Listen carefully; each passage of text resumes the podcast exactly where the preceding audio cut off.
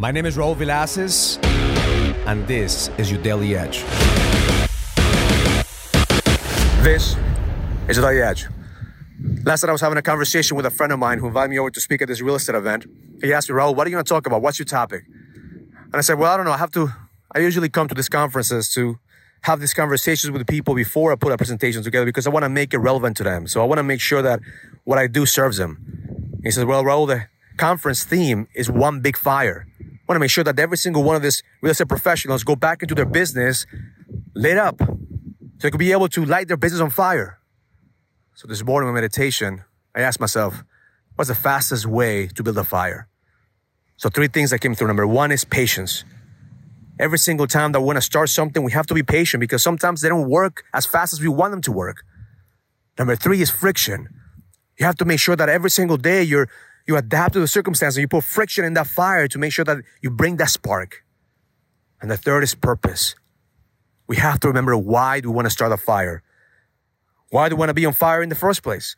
If you don't have that purpose, if you don't have that pressure, if you don't have patience, every single day you're going to be struggling of bringing that fire up.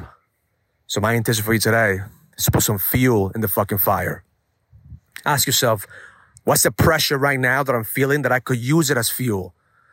What's the pain that I'm having right now that I could actually use it as fuel instead of being complacent? Because that's what happens to every single man. We become complacent and we lose that fire. We lose that, that purpose. And where do I need to be patient? Where do I need to trust the process and to truly realize that I'm in the right place at the right time? Because the moment that you're patient with yourself, the moment that you put pressure into your pain and re- realize that every single day you're getting stronger, and the moment you put that, that fuel of purpose, I guarantee you every single day you're going to be able to light up that fire because that is what leaders do. We don't let the fire go off. We don't let the fire go dim. Our job is to put some gasoline every single fucking morning, every single day. And hopefully this message is sparking something inside of you. Because this morning I was thinking about you. Because you need to fucking feel this fire.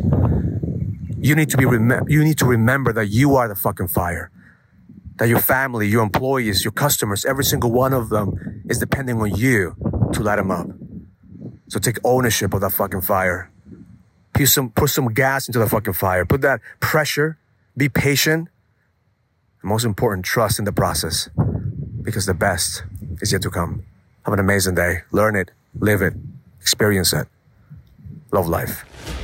If you're a businessman and you're ready to lead, go to findmynextlevel.com so you can sign up for the Next Level Leadership Summit, an experience that's going to help you lead with power. Go to findmynextlevel.com. That's findmynextlevel.com.